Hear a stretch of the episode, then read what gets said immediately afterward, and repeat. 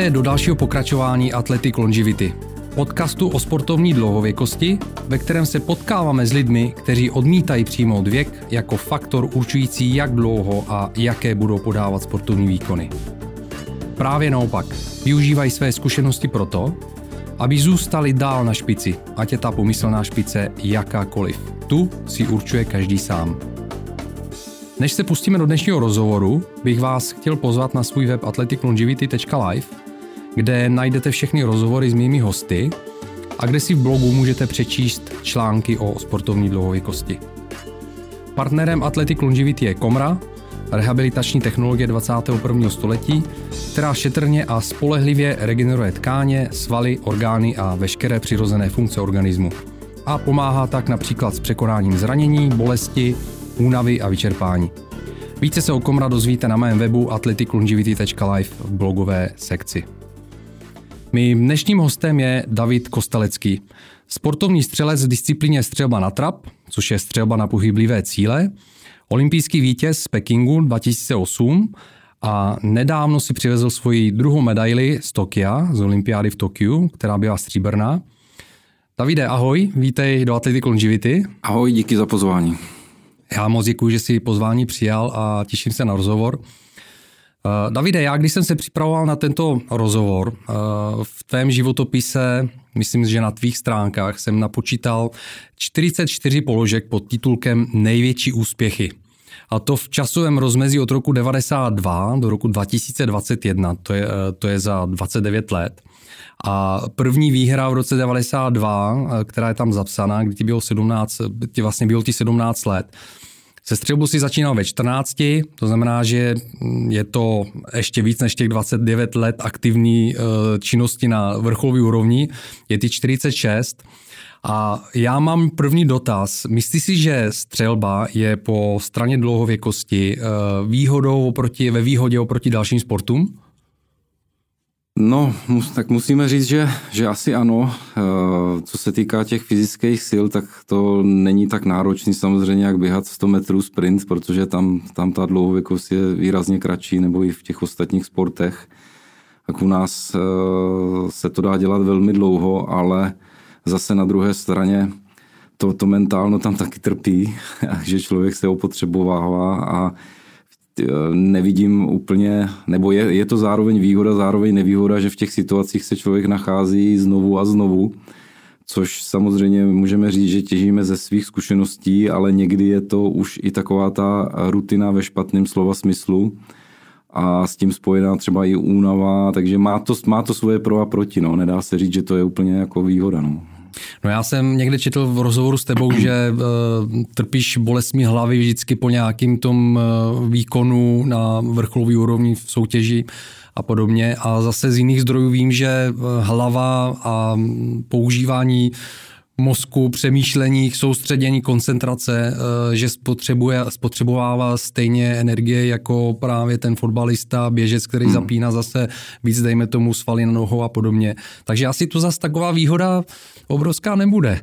No, no hraje, to, hraje to roli opravdu ta, i ta fyzická připravenost u mě a když, když mám třeba podařený závody, tak ta, ta bolest většinou přichází a projevuje se to i třeba tím, že nespíš, že, že nedokážeš usnout po dobrým závodě a že třeba se mi stává, že usnu až ve 4 v 5 hodin ráno, protože to pořád to tělo nějakým způsobem funguje tak to, to vím, že jsem, nebo vždy vím, že jsem odvedl dobrou práci, že, mm-hmm. že, že to jako bylo, že to jelo všechno tak, jak mělo.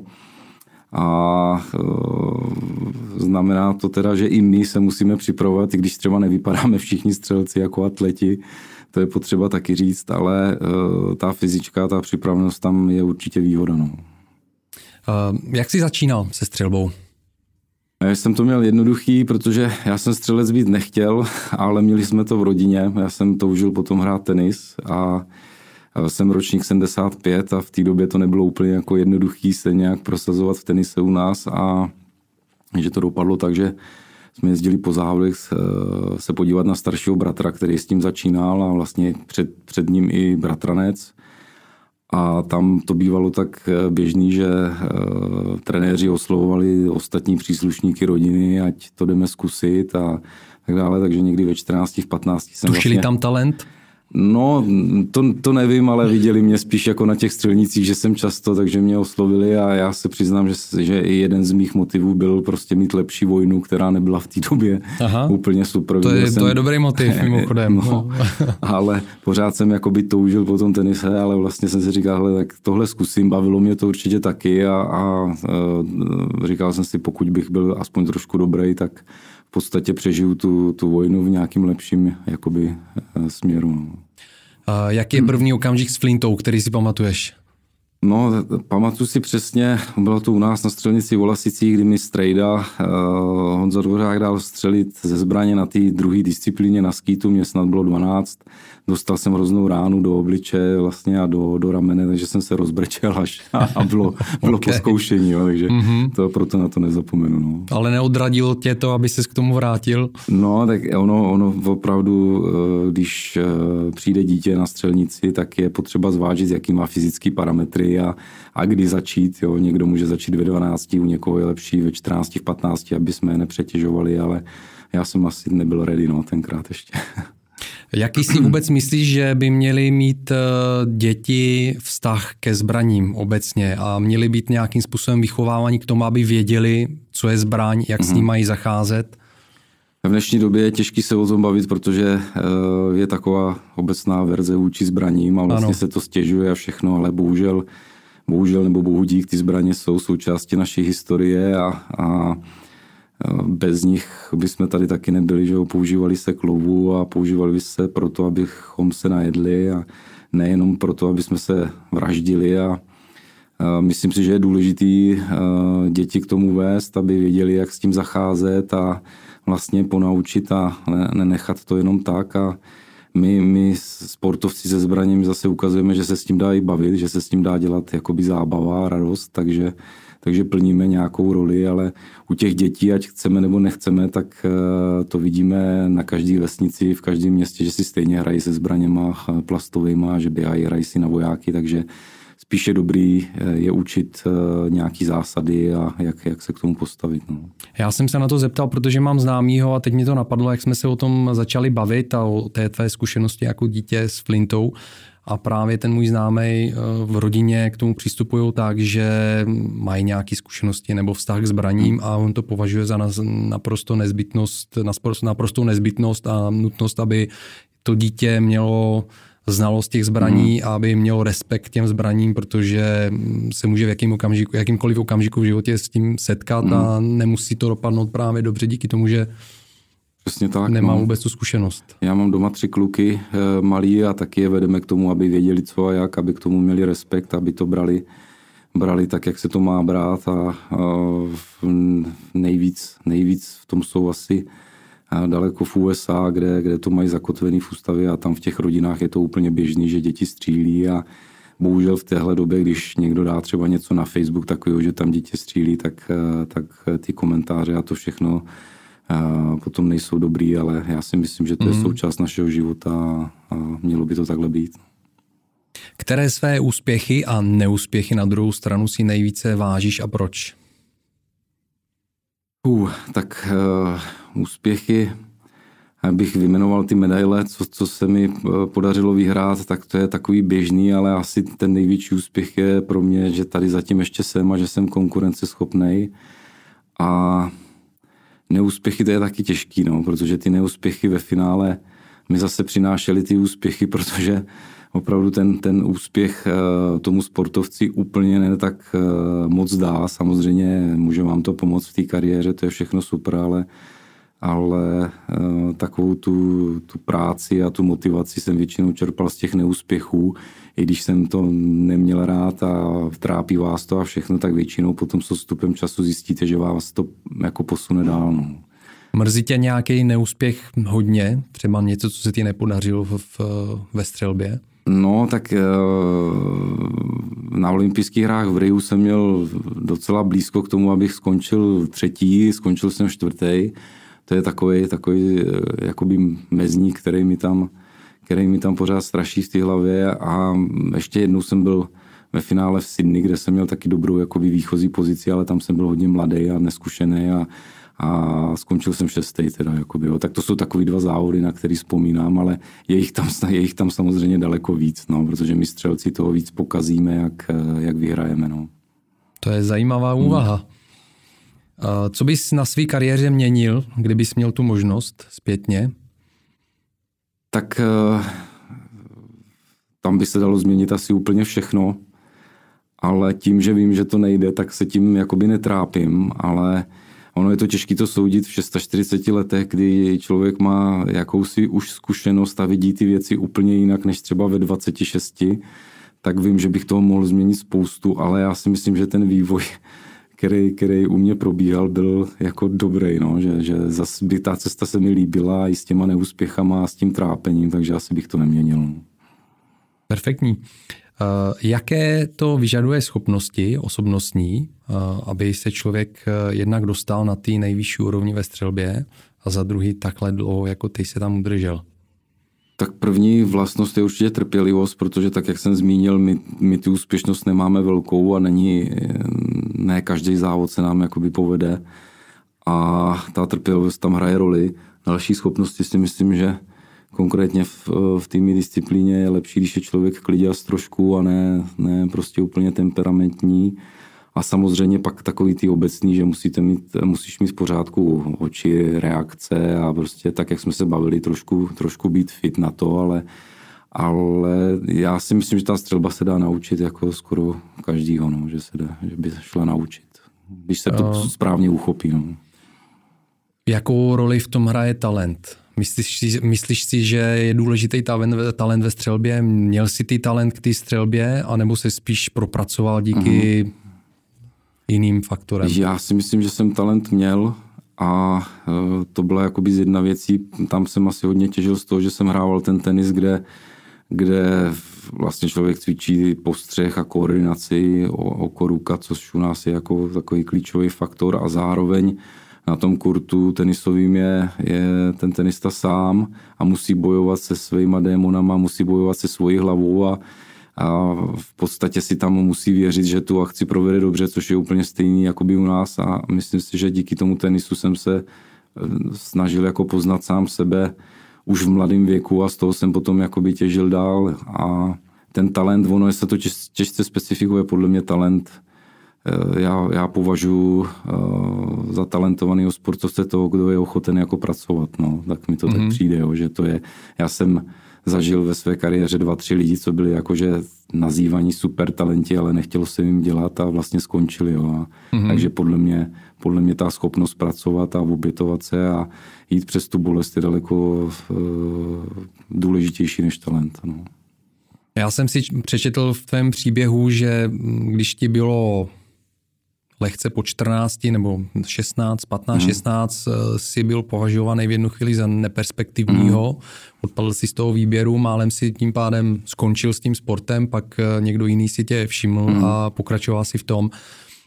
Um, mě by zajímalo, Jestli to, že právě si vypadl a pak si pokračoval pod někým jiným, tě spíš nakoplo, anebo to bylo o tom, že uh, ty si na ten sport rozhodně měl, ale hmm. ten uh, trenér, který tě vedl v té době, uh, si toho nevšiml, nebral tu tvoji hmm. individualitu a jenom bral nějaký faktory, které byly technické a ty si je nenaplnil? Hmm. No ono to bylo trošku, trošku jinak a právě média to všude eh, takhle popisovali, ale já jsem vlastně byl poslední, eh, poslední generace TSMky tréninkového střediska mládeže, což byl systém výchovy talentované mládeže za eh, socialismu. A výsledky jsem měl dobrý v tom roce, kdy mi mělo převzít vrcholový středisko sportu ale nevzali mě, když to řeknu úplně zjednodušeně, protože vzali syna řezníka, který, který prostě je uplácel tenkrát v té době. A oni mě v podstatě jakoby nevyřadili, ale eh, nechali mě doběhnout ještě jednu sezónu v té TSMC, která eh, měla nějaký mm, jakoby nějakou svoji životnost stanovenou tenkrát od, od vlády, tuším takže mě tam nechali dokonce paradoxně s mým bratrem, takže my jsme to jakoby uzavírali a v tom období jsme se potom domluvili vlastně s jiným trenérem, který si mě převzal, takže já jsem měl jakoby roční spoždění spíš kvůli tomu, že tam teda někdo vlezl, kdo tam vlez neměl. Rozumím. Ale bylo to super, protože eh, mě to motivovalo a, a já jsem to bral samozřejmě jako, jako nějaký příkoří, ale už tenkrát mě to vlastně formovalo k tomu, že je lepší nic neříkat a ukázat, že je člověk lepší a, a a takový to pravidlo, že když se nechcete s nikým bavit, tak musíte být o třídu lepší a nemusíte nic jako nikde eh, moc mluvit. No. Takže tam jsem jako to pochopil velmi, velmi brzo. No. To rozumím. Dobrá škola životní. No. Eh, protože jsme v podcastu o sportovní dlouhověkosti, tak eh, já bych otevřel trošku tady tuto oblast. Byl jsi na olympiádě teďko v Tokiu mezi nejstaršími střelci? Mm. Patřil jsi mezi nejstarší střelce, nebo tam byli i starší ročníky? Byl tam, byl tam v mé disciplíně byl jeden střelec Irska, co měl 51 let, ale ten tam, ten tam měl, myslím, že na divokou kartu, ten se tam jakoby nekvalifikoval normálním systémem a, a využil trošku toho, že to Irsko není úplně tak silný a Mezinárodní olympijský výbor většinou uděluje karty zemím, které tam nejsou třeba v té dané disciplíně, že nemají vyhraný postupový místo, aby tam měli více vlajek, aby to bylo mm-hmm. jakoby pestřejší, takže ten to dostal takhle. Ale v druhé disciplíně, která se jmenuje skít, byl člověk z Kuwaitu, nebo střelec z Kuwaitu, který má tuším 57 let a dokonce vyhrál medaili bronzovou. Krásný. A měl, měl bronzovou medaili, medaili i v Riu, ale je to teda velmi, velmi speciální jako střelec, jo, který nedělal fakt celý život nic jiného a, a je to daný i tou zemí, z který pochází. No. A jaký tam byl vůbec věkový rozpětí? Třeba když se podíváme na ty nejmladší, mm-hmm. A já si myslím, 22, 21 už tam byli dva, tři střelci, jakoby úplně, úplně mladí, ale ono se to trošku posunulo. Dřív, dřív se ty ty nejlepší střelci byli kolem 30. věku, to začínalo, ale teď je to samozřejmě posunutý tím, jak se jinak trénuje a je to, je to všechno zprofesionalizovaný trošku líp než předtím, takže teď už, teď už i v tom věku po 20 prostě dosahuje dobrých výsledků. No.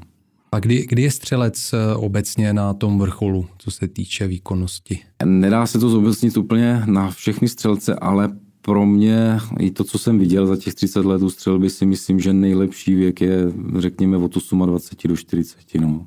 Když se je... člověk udržuje takhle, jo, nebo těch 10 let, 28, 38, to je daný i tím, že u, u chlapů, že dospívají nějak možná v tom věku až. A když má ten střelec třeba jako v pořádku život, tak tam je to vidět potom i třeba na těch závodech, že je vyzrálej a že, že ty situace řeší jinak. No.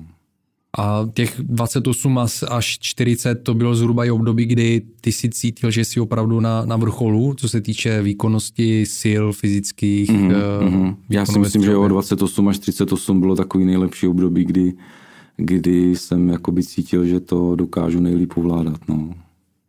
A v jakém věku se dá začít se střelbou? tak eh, v zahraničí je velmi běžný, že ty děti začínají třeba v osmi devíti mají na to samozřejmě zbraně upravené, které mají menší kalibr, aby to tolik nevážilo a ne, nedávalo to takový zpětný ráz. U nás se začíná později, možná ve 12, ve 13 a záleží opravdu, jak to, děti, to dítě je fyzicky vyspělý, aby eh, se nepřetěžovalo. Tam jsou důležitý hrozně záda, ale řekněme 12 až 14 let no, u nás. A kdybych eh, chtěl začít já, já jsem 73. ročník, mm-hmm se střelbou. Mám šanci se dostat třeba na nějaký mezinárodní závody?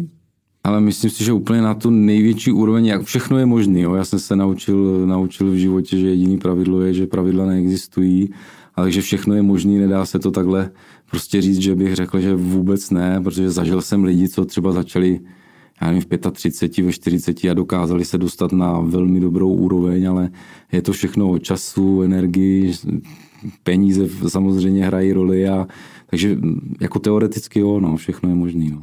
Teď jsme se bavili předtím, než jsme začali natáčet eh, tady s jedním kolegou o tom, eh, jaký sport bychom mohli začít dělat, abychom se dostali ještě na olympiádu, jo, tak možná, možná to je typ. Já jsem měl karling jako jeden z typů, Aha. ale možná, že se hrozně pletu mimochodem s tím karlingem, protože pravděpodobně to nebude tak jednoduchý, jak, hmm. to, jak to vypadá eh, z boku. Eh, když se řekne sportovní dlouhověkost, máš nějakého sportovce, na kterého si vzpomeneš jako prvního?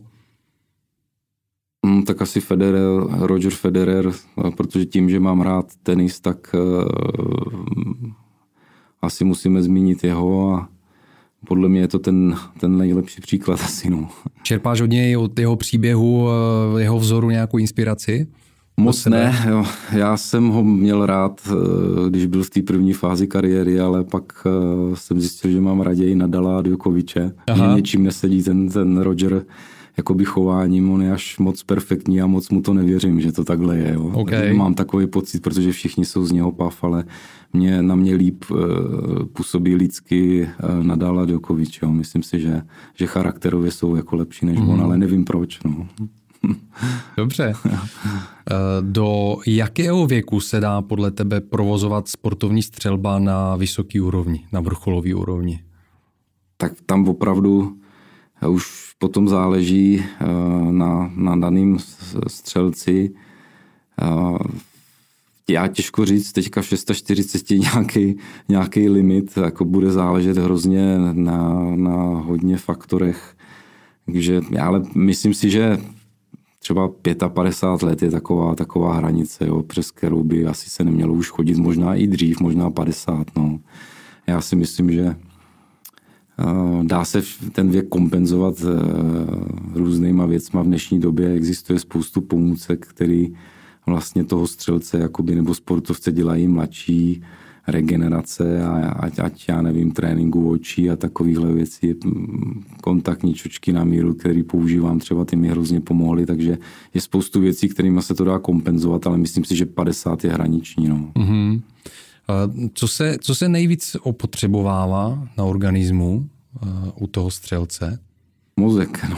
Mozek. Mozek. Já si myslím, že, že ta únava z toho, co, co člověk všechno absolvoval za tolik let, tak uh, je velká a že sklouznete, nebo problém je, že, že sklouzneš do takové jako ty špatné rutiny a že spoustu věcí už děláš prostě moc rutině a, a takže tam já si sám ze sebou musím hrát s takovýma věcma, kdy trénovat, kdy netrénovat, kolik tomu dát, abych se na to těšil ještě a musím to líp jakoby umět časovat a naslouchat tomu, tomu vnitřku, no, takže mm-hmm. to, tak, jsou to takový šachy, no, už potom. A jak probíhá tvoje příprava? Co všechno děláš? Eh, Jaký je trénink? Tak, uh, samotná střelba samozřejmě my z toho vystřílíme dost. Uh, těch, těch nábojů, 25-30 tisíc nábojů, někdy víc, když mm-hmm. se mhm. chystáme za rok, což je jako velká porce. Ale naši konkurenti jsou schopni střílet třeba 50-60 tisíc nábojů, záleží. To je dvakrát víc? Z jaký školy jsou, jo, tady záleží na počasí. My pořád vidíme výhodu v tom, že že tady to počasí je špatný a že třeba fakt dva, tři měsíce máme pauzu a že se dokážeme zregenerovat a těšit se na to. Takže máme takovouhle taktiku, ale samozřejmě fyzička hraje obrovskou roli, to, to si nemusíme říkat, protože cestujeme hodně, ty závody naše trvají třeba dva, tři dny, samotný závod, předtím nějaký tréninky a to si od rána do večera na té střelnici, eh, někdy ve velkém teplu, někdy ve velké zimě, takže ta připravenost tam hraje roli a, a u mě třeba už eh, hraje, hraje roli prostě trénovat eh, i jiné věci, než jsou úplně běžný. Hodně se snažím trénovat balans. Eh, mám speciální trénink na oči, abych kompenzoval ten věk, protože mám i oční vadu a, a takže se snažím i, i reflexy nějakým způsobem trénovat, takže abych byl prostě mladší, no, jako by, mm-hmm. tělesně, no. A to by mě právě zajímalo, jaký jiný sporty do toho zařazuješ, mm-hmm. do té přípravy. No, zařazoval jsem nejradši právě ten tenis a squash, ale to už mi to tak vyzní, že tak už mi odešly kolena z toho, takže musím velmi opatrně, ale třeba stolní tenis dokážu jakoby hrát pořád, eh, pořád eh, v nějakým čase, co se dá akceptovat tělesně, ale squash, squash se mi líbil úplně nejlíp, protože tam, tam to má úplně všechno, odhad, reakce, pohyb, jo tep se tam vlastně jakoby trénuje, puls, jo, takže, takže to, je, to je výborný sport. A z těch, z těch fyzických je super běhání, plavání, tam hodně se posilují záda a pak klasický fitko. No. Já jsem se ptal na to, jaký um, orgány, um, části těla se mm-hmm. nejvíce zatěžují. Ty jsi říkal mozek, oči, předpokládám. Mm-hmm. Mě by zajímalo, možná je to blbá otázka, ale eh, dá se eh, dosáhnout nějakého zranění v, ve střelbě? Jo, jo, tak záda, ještě já jsem asi špatně to zmínil, vynechal jsem záda, tam, tam tím, hmm. že ta zbraň má 4 kg, vlastně máme ji někdo na pravé, někdo na levé straně, takže to tělo to musí kompenzovat tu váhu a reagujeme vlastně na terč, který vyletí 110 km rychlostí, my nevíme kam a musíš okamžitě reagovat s, s celým tělem. Takže tam, tam eh, jsou nějaký vlivy a když třeba trénuješ, já nevím, 500-600 ran uh, za ten den, tak ta, uh, ta námaha, nějaká ta destrukce tam je a proto musí být jako člověk připravený, ale myslím si, že když se budeš dobře připravovat a nepřetížíš to jakoby při tom ostatním sportování, tak tou střelbou by si neměl jako ublížit. No. Nějak vážně, ale ono zase na druhou stranu 29 let mm. držet flintu a střílet Jasně. asi ne celou dobu těch 30 tisíc, ale, no. ale pos, aspoň posledních x let. Ramena, záda, myslím, no, že... to, to, tam, to tam roli hraje. No. To, ano. to jako rameno je pro nás nejdůležitější a tam to je vlastně i nejsložitější kloub, se dá říct. Pokud by se něco stalo, eh, já jsem měl třeba problémy se zápěstím, loktem, podobně jako tenisu, protože tam nejenom ta váha, ale eh, ten, ta zbraň vlastně eh, dává nějaký zpětný ráz, takže to zadržujeme jak tím ramenem, tak, tak rukama a ty otřesy tam jsou nějaký, takže hraje to roli taky. No. A jakým způsobem regeneruješ? Ale není to nic speciálního, tak nejlepší je nějaká masáž klasická, aby člověk byl, jako chodíme hodně do sauny přes zimu, to se snažíme, že to je, to je jako fajn taky pro nás a ale nic úplně extra, že bychom zkoušeli, to ne. No. Vím, že trávíš hodně času, jestli je to opravdu tak v Itálii, mm-hmm. takže teplo, moře. Je to pro nás, je to, to je země, která je jakoby mekou toho střílení, všechny firmy, které se kolem toho točí, sídlí tam a je tam i nejvíce asi střelnic na světě, takže je to jakoby země zaslíbená nám a, a tam je, tam jako člověk vypne i, i mentálně, protože je tam pohoda, ty lidi jsou trošku jiný a řešit jako problémy jinak než u nás je běžný, takže jsem tam hrozně rád. No. Eh, říkal jsi, že používáš speciální techniky na cvičení očí. Eh, já jsem to i někde četl. Mm. Mě by zajímalo, můžeš trošku víc to hm, otevřít, prozradit, mm. co, to, co to jsou za techniky? Jo, no tak nejsem úplně ten odborník na to, protože mám na to vlastně svého sportovního optometristu Tomáše Pospíchala v Brně, který má to můžeme říct, jak se to jmenuje, Sport Censis, je určitě, to jako zajímavý určitě. projekt, eh, kdy v podstatě je on je schopen zdiagnostikovat, zdiagnostikovat pomocí eh, přístroje takového speciálního, myslím, že je USA ten přístroj dovezený a a eh, vlastně jak se chovají oči ve sportu. Není to klasické měření jak v optice, kde, kde ti změří dioptrie a řeknou ti, hele, musíme ti udělat takovýhle, takovýhle brejle. On v podstatě je schopen změřit, jak vidíš hloubku prostoru, jak přepínáš z blízky do dálky, naopak a takovýhle eh, faktory, které v tom sportu hrají roli, jakou máš citlivost třeba na barvy, na, na světlo a tak dále. A je to, je to stroj, který se používá v NBA, NHL a tuším, že to vylezlo někde pro nějaký speciální jednotky Navy Seals, když vybírají ty lidi, aby měli oči v pořádku. No a když zjistí nějaký problém, tak je schopen, schopen potom udělat jakoby cvičení na míru, pro toho daného sportovce, kdy v podstatě rozhýbáváš oční svaly, které fungují stejně jako třeba biceps a triceps, když se, když tam oko má šest svalů, takže ty, když jsou v nějaké nerovnováze, v nějakém disbalanci, tak prostě ti vypadávají ty jednotlivé věci, které potřebuješ ve sportu takže takový smysl je dát to, aby ty svaly fungovaly v rovnováze a aby se to celé zlepšilo. No. Nejsou, to, nejsou to žádný náročný cvičení, v podstatě jde třeba 10-15 minut denně, jde o to něco dělat a ten, ten rozdíl je potom obrovský. No. Ehm, když jsme u těch technologií, ehm, co si myslíš, že jakou roli budou hrát technologie do budoucna v střelbě? Dokážeš mm. si představit, že bude víc a víc technologií, které budou používat střelci na přípravu, ehm, na zlepšení toho výkonu. Je nějaký takovýhle trend? Eh, je trend, ale myslím si, že u střelby to jde trošku pomaleji.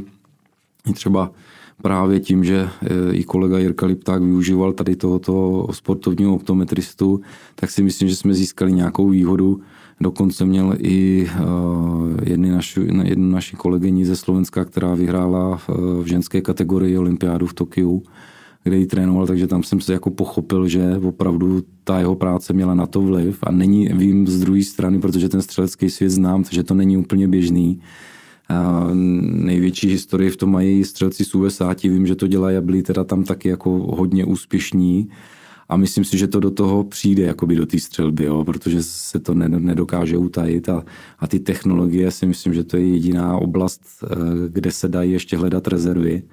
A já, když jsem začínal, tak rezervy byly hrozně ve zbraních, v nábojích, v pažbách, jo, to tam bylo takový prostě, že to používalo eh, individuální, individuální věci, pár lidí, ale teď už to má úplně každý, takže tady na tyhle technologie věřím a myslím si, že to je budoucnost, no nejenom ve střelbě. No. Já se obecně s mými hosty hodně bavím o té budoucnosti a kde jsou limity toho jejich sportu a ty disciplíně. Eh, myslíš si, že jsou eh, ještě posunutelné ty limity ve střelbě a kam až se to může dostat. Já se přiznám, že nevím úplně přesně, mm. jaký jsou ty rekordy, ne, neorientuju se v tom jo. úplně dobře, ale ta otázka je stejně platná. Mm.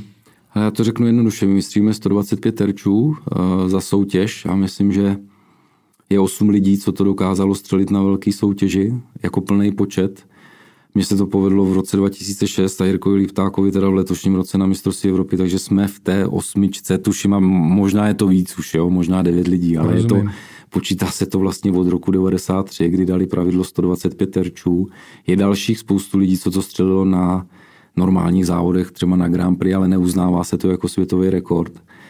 A e, tam mi to jako ukazuje, že ten náš sport je hodně náročný, že vlastně dát ten perfektní počet je strašně složitý a je to daný tím, že to střílíme třeba na dva nebo na tři dny, takže mezi tím závodem máš třeba dvě noci a je to těžký prostě to zvládnout a e, střílíme třeba první položku v 9 hodin, 25 terčů a pak máme 4 hodiny pauzu a jdeš na další ve dvě a to se všechno může změnit, může se změnit počasí, může víc foukat vítr, jo, je to prostě, ty můžeš mít jinou náladu, takže je to daný asi i tím, že ten sport je takový, jaký je ale věřím tomu, že přijde doba, kdy to někdo dá třeba třikrát za rok. No. Já, já věřím, že se to dá. Jo. Kdybych tomu nevěřil, tak už sám nestřílím. A vždycky to byla moje touha dát to třeba dvakrát, třikrát po sobě a věřím, že to jde. I když se mi to třeba nikdy nepovede, tak musím tomu věřit, že to jde, no, abych, abych se člověk nutil pořád jako pracovat. No. To je asi o tom, aby možná i se objevil člověk, který třeba má úplně jiný vnímání, mm. jinak nastavený mm, oči, organismus. Mm, tady jsme se bavili jednou s někým o tom, že eh, sportovci, kteří dosahují a posouvají ty hranice, mm. jsou vždycky v uvozovkách mají nějakou vadu, která, mm-hmm, jo, která je jo. prostě výjimka z toho no. standardu a dokážou ten svůj sport díky tomu někam posunout. Tak asi možná to je ta cesta. Může to být, no, může to být, no.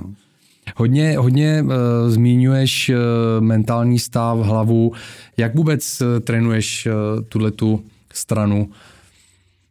Vždycky mě to zajímalo, četl jsem hodně knížek o tom a vlastně do, do Pekingu jsem spolupracoval s psycholožkou, myslím, že čtyři roky nebo pět let a mluvili jsme o tom veřejně a myslím si, že jsme měli nějaký podíl na tom, že se to pak stalo více běžným, protože v tom období se mi za to smáli vlastně lidi, protože to brali jakousi slabost, já jsem to bral tak, že se chci jakoby zlepšovat a, a byl to trošku, byla to trošku jiná psychologie, protože jsme pracovali třeba na zlepšení koordinace a, a jiných, jiných věcí. Nebylo to jenom, jak bych to řekl, nějakým mluvení jenom a, prostě dávat se do pohody. Pracovali jsme taky už tenkrát jakoby s moderníma technologiemi a snažili jsme se vlastně ten výkon změřit a docílit toho, že budeme schopni nastavit to tělo na to, aby ten výkon se dal opakovat dobré vždycky a, a teď momentálně od roku 2012 spolupracuji e, s, s pánem, s Radkem Ševčíkem, co dělal hodně do tenisu.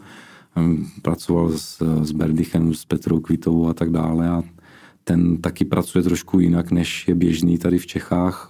Dá se říct, že opačně, protože pro něho je, abych to řekl správně, víc fyzično, jak to mentálno a vlastně pomocí fyzična se snažíme ovlivňovat to mentální, protože to nechci říct, že jsme, že mm-hmm. jsme vlastně sopic, ale asi jsme teda sopic a, mm-hmm. a to mhm. živočišno je nám bližší než to mentálno, s tím si neumíme tak poradit a, a mně se to hrozně líbí a funguje to a, a takže vždycky jsem šel jako jinou cestou, no, než je běžný. Medituješ například? Snažím se, ale nejde mi to úplně moc. Mám taky na to nějaký, nějaký, nějakou pomůcku teďka, co je, co je běžná. A to, to nějakou trošku, apku. No, nějakou apku a vlastně nějaký senzor, co ti vnímá, mm-hmm. ale je to, mm-hmm je to spíš dobrý, že, že se relaxuješ a snažíš se vypnout jakoby ten mozek a používám to víceméně e, místo třeba odpoledního spánku, kde, kde když vezu třeba svoje děti na nějaký trénink a sedím hodinu v autě a čekám, tak, tak se snažím takhle jakoby zregenerovat. No. OK, OK, dobře. To je, to je taky zajímavý.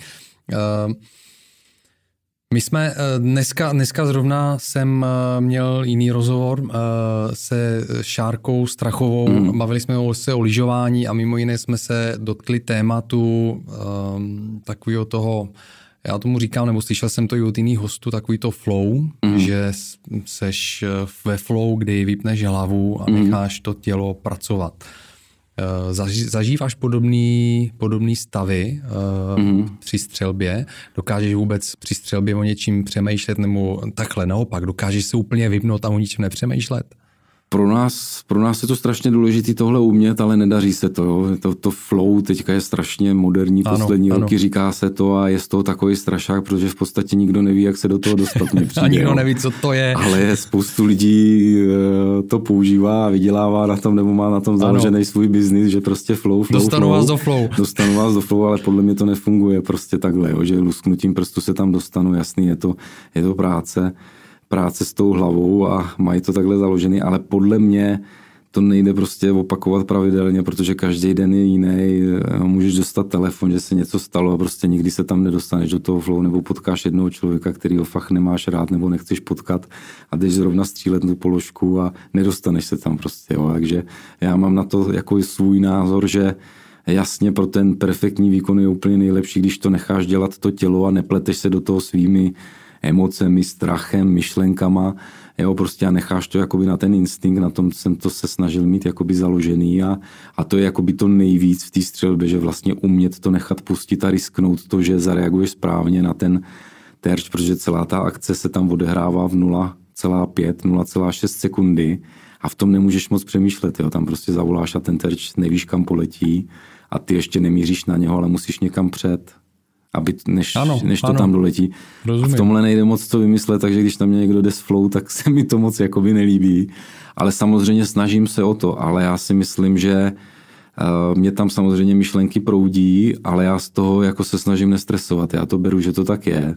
Beru normální, že máš strach, beru normální, že máš stres, ten tam prostě musí být a beru normálně, že tam jsou ty myšlenky a nebojuju s tím. Jo. Beru tu situaci, se snažím brát takovou, jaká je a jenom pořád se snažit v ní dělat, ať je toho stresu víc nebo míň, pořád ty rutiny, ty dobré rutiny pro to, aby to technicky dobře fungovalo, jako by ta střela. Nevím, jestli jsem to dobře popsal. Já myslím, že jo, myslím, že, že ti rozumím. Ale prostě, když půjdu, vím, že když půjdu střílet za tři položky, tak budu mít úplně jiný stav, jo. Takže to flow jako se mi moc nelíbí, no, když se to tady tak říká. No. Já si myslím, že tam je problém s tím, že každý má nějaký jiný pochopení toho flow a něco jiného, chápe zatím něco jiného. Ano, ano. Eh, já si to snažím eh, nějakým způsobem vysvětlit eh, srozumitelně mm-hmm, a Eh, teď ty jsi, to, ty, ty, jsi to, ty jsi to docela popsal a já si myslím, že asi i ta výhoda, protože já vždycky hledám a bavím se s mými hosty o tom, jaká je výhoda uh, staršího sportovce, mm-hmm. zkušenějšího proti tomu mladý, mladému. Jo. A myslím si, že to, co jsi popisoval, je částečně ono, že už máš nacvičenou no. takým způsobem tu rutinu, rutinu že dokážeš uh, a, a tam je ten blok podle mě. Dokážeš víc věřit tomu tělo ano, a nechat ano. to tělo to udělat za tebe, protože myslím, myslím si, že když, když to tělo umí opravdu, protože x let si dělal tu rutinu a piloval jo. si to, a pak ale přehopnout se přesto, že hmm. vypnu sám sebe a nechám to tělo to udělat, obrazně řečeno. No, je, je to tak, já jsem třeba v tom Tokiu, mi se nedařilo moc předtím, eh, než jsme tam odjeli a nějaký tři, čtyři týdny teda před odletem jsem cítil, že mi to jde a že by to mohlo být dobrý a střílel jsem jakoby dobrý tréninky, všechno, jeden závod se mi povedl a přijel jsem tam a říkal jsem si, že hele, nechám to být, prostě risknu to úplně na full, prostě pojedu, budu se snažit to střílet co nejrychleji, instinktivně a to bude pro mě jako by ta největší odměna, že to dokážu dělat na olympiádě a povedlo se mi to, jo, i s tím finále, že jsem tam nechal úplně všechno a neřešil jsem to. Chtěl jsem to nechat prostě na, na, na tom instinktu a to si jako vážím víc jak ty medaile, jo, že, že to, je, to bylo pro mě nejvíc a správně říká, že bez té zkušenosti a toho 30 letého střílení a toho, že jsem tam byl pětkrát už, tak vím, že by se mi to nepovedlo. No. Já jsem teď si zmínil instinkt a to mě uh, zase připomněl jinou věc, že někde jsem četl dokonce, že uh, lidi mají špatný pochopení toho, co znamená instinkt, mm. protože instinkt je hodně často zaměňovaný s um, intuicí. Mm. A v podstatě instinkt je ale naučená věc, kterou ano. si opakoval xkrát ano. za ten život a stalo ano. se z toho reflex ano. prakticky. Ano. Takže asi to je... Je to, u nás je to zvláštní v tom, že o té ráně, jestli je dobrá nebo špatná, už se rozhoduje v momentě, kdy zvedneš tu zbraň a zavíráš ji tak, jak máš právě nastavený, jakoby, nechci říct, ty myšlenky, ale musíš věřit a mít tam tu vůli, že víš, že to trefíš, ten, i když ho nemusíš trefit samozřejmě ale prostě ten proces je o tom uvěřit tomu, že to uděláš správně, tím pádem já si to vysvětluju tak, že dáš pohodu tomu mozku, protože ten cítí, že ty nepochybuješ a to tělo ví, co má dělat, tak to necháš být a vlastně to je na tom ta největší zábava, jo? že mi se stane, že se mi stalo i na té olympiádě, že jsem jako trefil, nevím kolik jich bylo, ale terčů, tak perfektně, že to líp jakoby nešlo a sám jsem si řekl, tyjo, jak jsem to udělal prostě, jo. A to je to nejvíc, jakoby, jo, když si řekneš, jak jsem to udělal vlastně, protože to bylo rychle, úplně na práh a všechno. Ale to samozřejmě nemáš každý terč. Jo, takže... Byl jsi ve flow. Byl jsem ve flow, no. jo, jo, jo. Uh, míváš nějaké své rituály? Jo, jo, jako před každou tou položkou neříkám, že to dělám úplně na každém závodě, ale na těch důležitých určitě mám vlastně nějaký svůj rituál přípravy eh, před tím, než tam jdeš a mám vlastně rituály mezi, mezi těma eh, ránama, protože mi třeba já odstřelím ránu a 50 sekund čekám na další, protože střílí dalších pět lidí. A to je vlastně to, že se, že se těma rituálama připravuješ na to flow, když to mm-hmm. teda mhm. řeknu, mm-hmm. abys to pořád dělal stejně. No. Mm-hmm. Jo, ty, ty rituály jsou důležitý pro to tělo si vlastně, když to pořád opakuješ i na tréninku, i na těch závodech, tak si vytvoříš nějaký ten stav a jsi jako ryba ve vodě. Jo. Není vlastně neděláš potom vědu z toho, že jsi na olympiádě nebo na českém poháru v Plzni, jo, že vlastně to tělo ví, co má dělat, protože co to učil pomocí těch rutin. No. To je jediný, jak se to dá si docílit, ale samozřejmě je to jako těžký. No. Takže dvakrát si šáhnu na koleno, no, jednou se podrubu no, za uchem. No, ne úplně takhle, ale nějakou rozcvičku děláš, poslouchám třeba stejnou muziku na závodech, jo, a to tělo to vnímá, že, že že prostě teď je ten závod, jo, když to děláš roky a, a, a máš nějaký dechový vzorce třeba pro to, jo, tam, tam se dá používat, u nás je špatně, když nemáš stres, a, tak si ho můžeš pomocí tepu třeba trošku zvýšit, a nebo naopak, když cítíš, že ho máš moc, tak zase pomocí dechu si ho snížíš, no, to je taková hra, jakoby, no. No, já jsem se chtěl zeptat právě na, na trému, jestli míváš mm. trému a jak ji využíváš, protože zase od spousta závodníků jsem slyšel, že tréma dobře. Mm. Tréma je dobrá.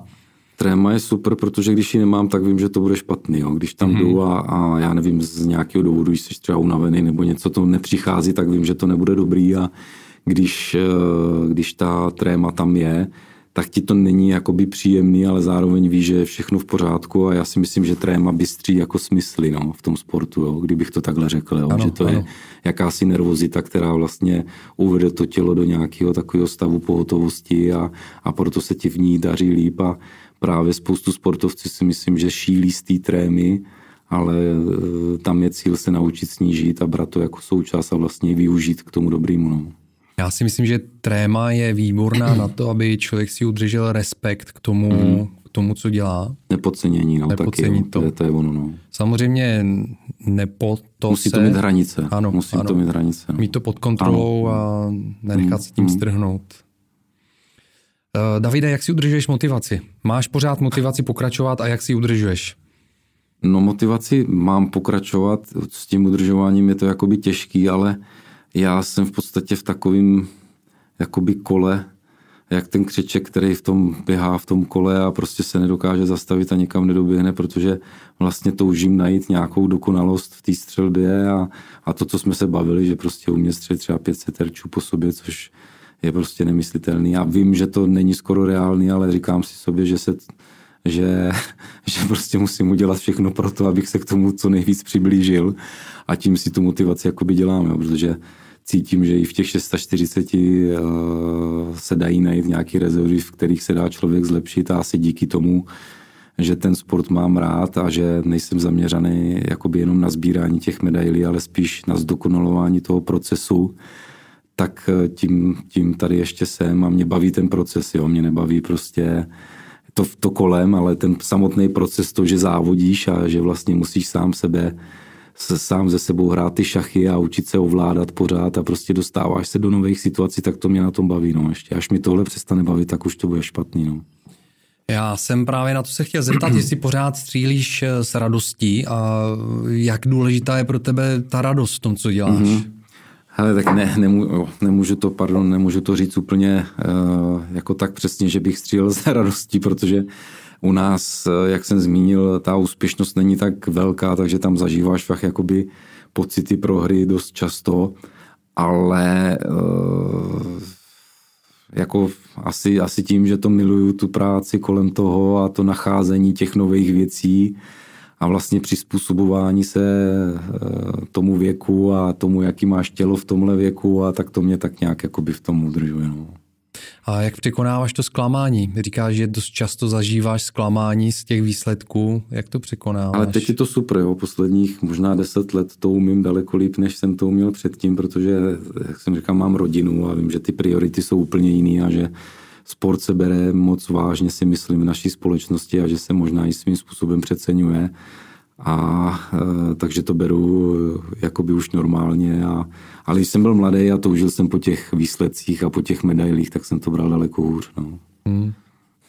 Takže životní moudrost zapracovala. to bych nechtěl říct, že, že jsem životně moudrý, ale opravdu, jo, tak to je nejdůležitější, aby, aby ty blízcí lidi byli zdraví hmm. a to, když prostě se něco stane, nedej bože, tak tam člověk si uvědomí, že chybený terč není žádný problém. No. Co ti uh, dala střelba do života mm-hmm. a co ti dal život do střelby?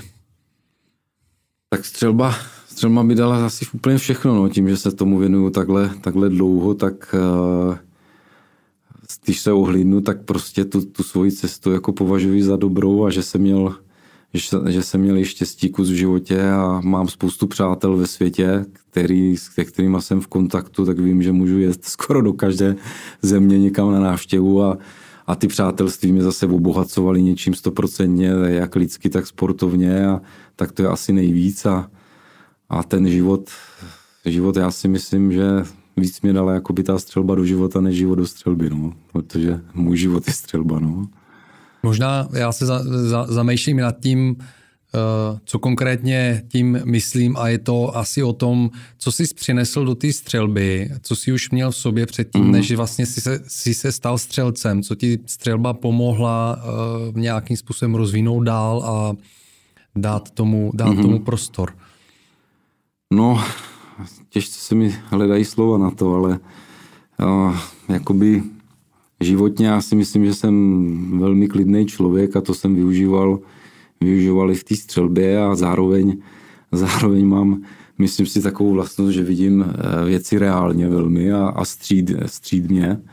A to je jakoby dobrý i pro sportovce, který mu se třeba něco povede, nějaký vrchol, tak, eh, tak eh, když to uvedu na příkladu vyhrání olympiády, tak já jsem věděl, že že nastane takový to období, kdy každý po mně bude toužit a bude to super všechno, ale já jsem věděl, že to je jako šaškárna třeba, tak jsem využil nějaký ty mý životní zkušenosti, že je zase důležitý zůstat jakoby stejný nohama na zemi, ono to všechno přejde a tak, jak to přešlo a prostě žít ten život dál a co nejdřív na to zapomenout, než se v tom utápět, že hele, teď se mi to povedlo a tak dále. Jo.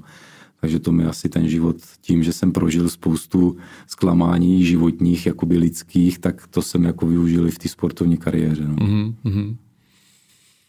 Uh, trošku z jiného pohledu se zeptám, uh, někde jsem četl v jednom rozhovoru s tebou, že já nevím, dokonce mám pocit, že si dával takový odhad, že mm, myslím, že si tam uvedl rok 2028, nebo že velmi brzy, a ty jsi to naznačil teď v tom mm-hmm. rozhovoru, uh, střelba možná, sportovní střelba jako taková možná zmizí, nebo se mm-hmm. jako totálně změní, protože jsou tady nějaký tlaky, různých, různých teďko proudů mm-hmm. a střelba není prá, brána vůbec pozitivně. Můžeš to trošku rozebrat mm-hmm. víc, jak tohle to vidíš? No u nás jsou dvě věci. Jo. Pokud, pokud střelba zmizí z olympiády, tak si myslím, že dost brzy zanikne. Pokud to prostě nebude olympijským sportem, tak to a bude jsou tam velký... nějaké takové tlaky? Jsou tam tlaky, protože uh, není jednoduchý vybudovat střelnice, tím, že ten olympijský výbor mezinárodní se taky mění a teď jsme to měli možnost vidět, je tam skateboarding, kde eh, vyhrávají medaile 14 letý děti. Ano. Je to sport, který má i rády velké firmy, jako je Pepsi, Cola, McDonald a tady tyhle, takže ty tlaky tam jsou obrovský a možná i divácká sledovanost, musíme upřímně říct, tam bude určitě jinde než, než u střelby. Takže to je jeden jakoby problém, který tam může vzniknout. A i tím, že zase opět jsme u těch zbraní, že zbraně prostě zabíjejí a tak dále. A nikde se neříká, že vlastně fakt s nima dokážeme dělat zábavu a že to je sport, který je tam od roku 1900, jako v podstatě jeden ze zakládajících. Zakládající Takže to je jakoby jedna věc, kde to, kde to je a pak, pak nám hrozí jakoby druhá záležitost ze strany, abych to nazval, jako teroristů, což je tady v Evropské unii teďka jako velký, velký problém si myslím, nejenom samozřejmě ze střelbou a, mm-hmm. a prostě podlíháme nesmyslným nařízením, kdy, kdy třeba střelnice, které pozbírají 100% olova a používají ekologický terče, tak mají být taky zakázaný a, a bude se muset používat ocel, což je hrozný nesmysl a, a to je z jakého důvodu? To je z důvodu toho, že tvrdí, se to... Oni tvrdí, že to olovo v zemi e, prostě e, v podstatě otráví tu zem a dokáže se dostat do spodních vod, ale jsou na to studie, že to není. Že to není. Mm. Já uvedu jenom příklad, když vezmou kulku z napoleonských válek tak a přeměří, tak je pořád stejná, i když je stará a ten rozměr, ono se to zapouzdří a prostě nedělá to žádný problém a a jsou i technologie na to, že se to dá vybrat z té země třeba každý rok a tak dále, ale já si myslím, že to není o tom, je to spíš o tom, že je nějaká snaha odzbrojit jako obyvatelstvo. No. Mm-hmm. My budeme ti první, na, na kterých se to ukáže. No. To by byla škoda, já si taky myslím, že... je to nezastavitelné, já si myslím, že to bohužel takhle dopadne. No a a je to nezastavitelný. No. Bavili jsme se s Jiřím Morságem, eh, spěračem, taky o tom, že jsou tam nějaký tlaky jiný zase na spírání kvůli dopingu a podobně mm. a to je taky jeden z těch mm. zakládajících sportů.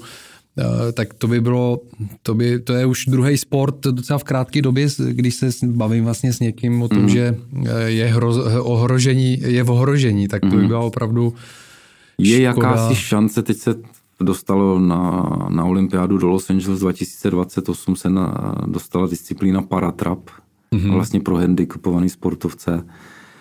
A tím, že tam jakoby jsou, tak vlastně tam musí být i náš trap. A pokud to bude jakoby úspěšný, tak je taková víze, že by to mohlo být na další olympiádě, což tuším 32 v Brisbane, ale uvidíme. Jo. Ono, ono jako problém bude Evropa, si myslím, víc než, než ten zbytek světa. No. Rozumím. Když jsme u těch eh, olympiád dalších, eh, asi nebudu první, kde se, kdo se na, tebe, na to bude ptát. Mm. Co další olympiáda? Není za tak dlouho? Jak se na to cítíš? Mm. Budeš se snažit se tam dostat? Tak střílet budu dál určitě. Teď jsme se dohodli, že budu střílet dál, že budu pokračovat příští rok, ale ono to není tak daleko, ale zároveň je. A my v podstatě ještě teďka nevíme, jaký bude postupový klíč. Dostali jsme jenom nějaký náhled, jak by to chtěli udělat a je to zase, bych řekl, bude se 20% složitější se tam dostat, takže jak já uvnitř sebe moc jakoby o tom zatím neuvažuju, eh, jakože Paříž se blíží a tak dále, ale eh, pokud budu pokud už budou kvalifikační závody příští rok, což tu jistotu nemáme, tak si jich určitě budu zúčastnit a pak je to o tom, jestli se mi to podaří vyhrát to místo, bude to jako fakt velmi obtížný. V podstatě nějakých 25 lidí na světě, jenom se tam bude moc dokázat kvalifikovat a tak jsem jako velmi nohama na zemi, zvlášť v tom mém věku, jestli se mi podaří prostě opakovat takovéhle výsledky. Jo. Takže je to, je to 50 na 50. No. A snižují se i ty kvóty u vás? Vlastně, vlastně, jo? Takže to bude nižší číslo, než to bylo třeba letos? Bude to nižší číslo, myslím, že opět, opět lidí. Oni potom rozdají nějaký divoký karty, ale to je taková trošku politika v tom zase, jo, mm-hmm. že mhm. se to tam že se to tam dá, komu se to hodí a, a hlavně ten klíč. My jsme třeba, bylo když bylo mistrovství světa, byly tam tři místa postupový a dostal bych se tam třeba s kolegem, tak jsme byli schopni dva vzít, ale teď je to udělané tak, že jenom jeden ze země to může vzít, když budou dva ve finále a zase se to stěžuje prostě, jo, je to takový, že uvidíme, uvidíme, no. Budu moc držet palce. Eh, otázka na konec. Eh, co by si doporučil posluchačům, kteří si chtějí prodloužit aktivní sportovní věk? Tak eh, důležité je neposlouchat okolí, stoprocentně, to je jakoby první, protože všichni to zobecňují tady ty pravidla, nepravidla, že kolik vám je a, a asi jako z mý zkušenosti se, se snažit využívat moderní trendy a postupy, protože to opravdu pomáhá jakoby snížit ten sportovní věk. No. Skvělý. Děkuji moc krát. Taky David díky. Kostelecký, hostem dnešního dílu Athletic Longevity. Uh, Davide, děkuji za účast, uh, byl to krásný rozhovor, opravdu držím moc palce, ať mm. se daří dál a uvidíš, jak to bude vycházet s dalšími závody a olympiádou. Tak jo, díky taky za pozvání, ahoj. Ahoj. Ahoj. Děkuji, pokud jste si poslechli tento rozhovor až do konce. Mrkněte na web athleticlongevity.live, eh, kde najdete další zajímavé rozhovory o sportovní dlouhověkosti, nebo si podcast vyhledejte na Spotify, Apple Podcast nebo Google Podcast a určitě se přihlaste k odběru. Partnerem Athletic Longevity je Komra, což je přístrojová rehabilitační terapie pro osobní použití, která šetrně a spolehlivě regeneruje svaly, šlachy, úpony a klouby a veškeré přirozené funkce organismu. Více se o Komra dozvíte na mém eh, webu athleticlongevity.live a v blogové sekci. Děkuji, mějte se fajn a zůstaňte na špici.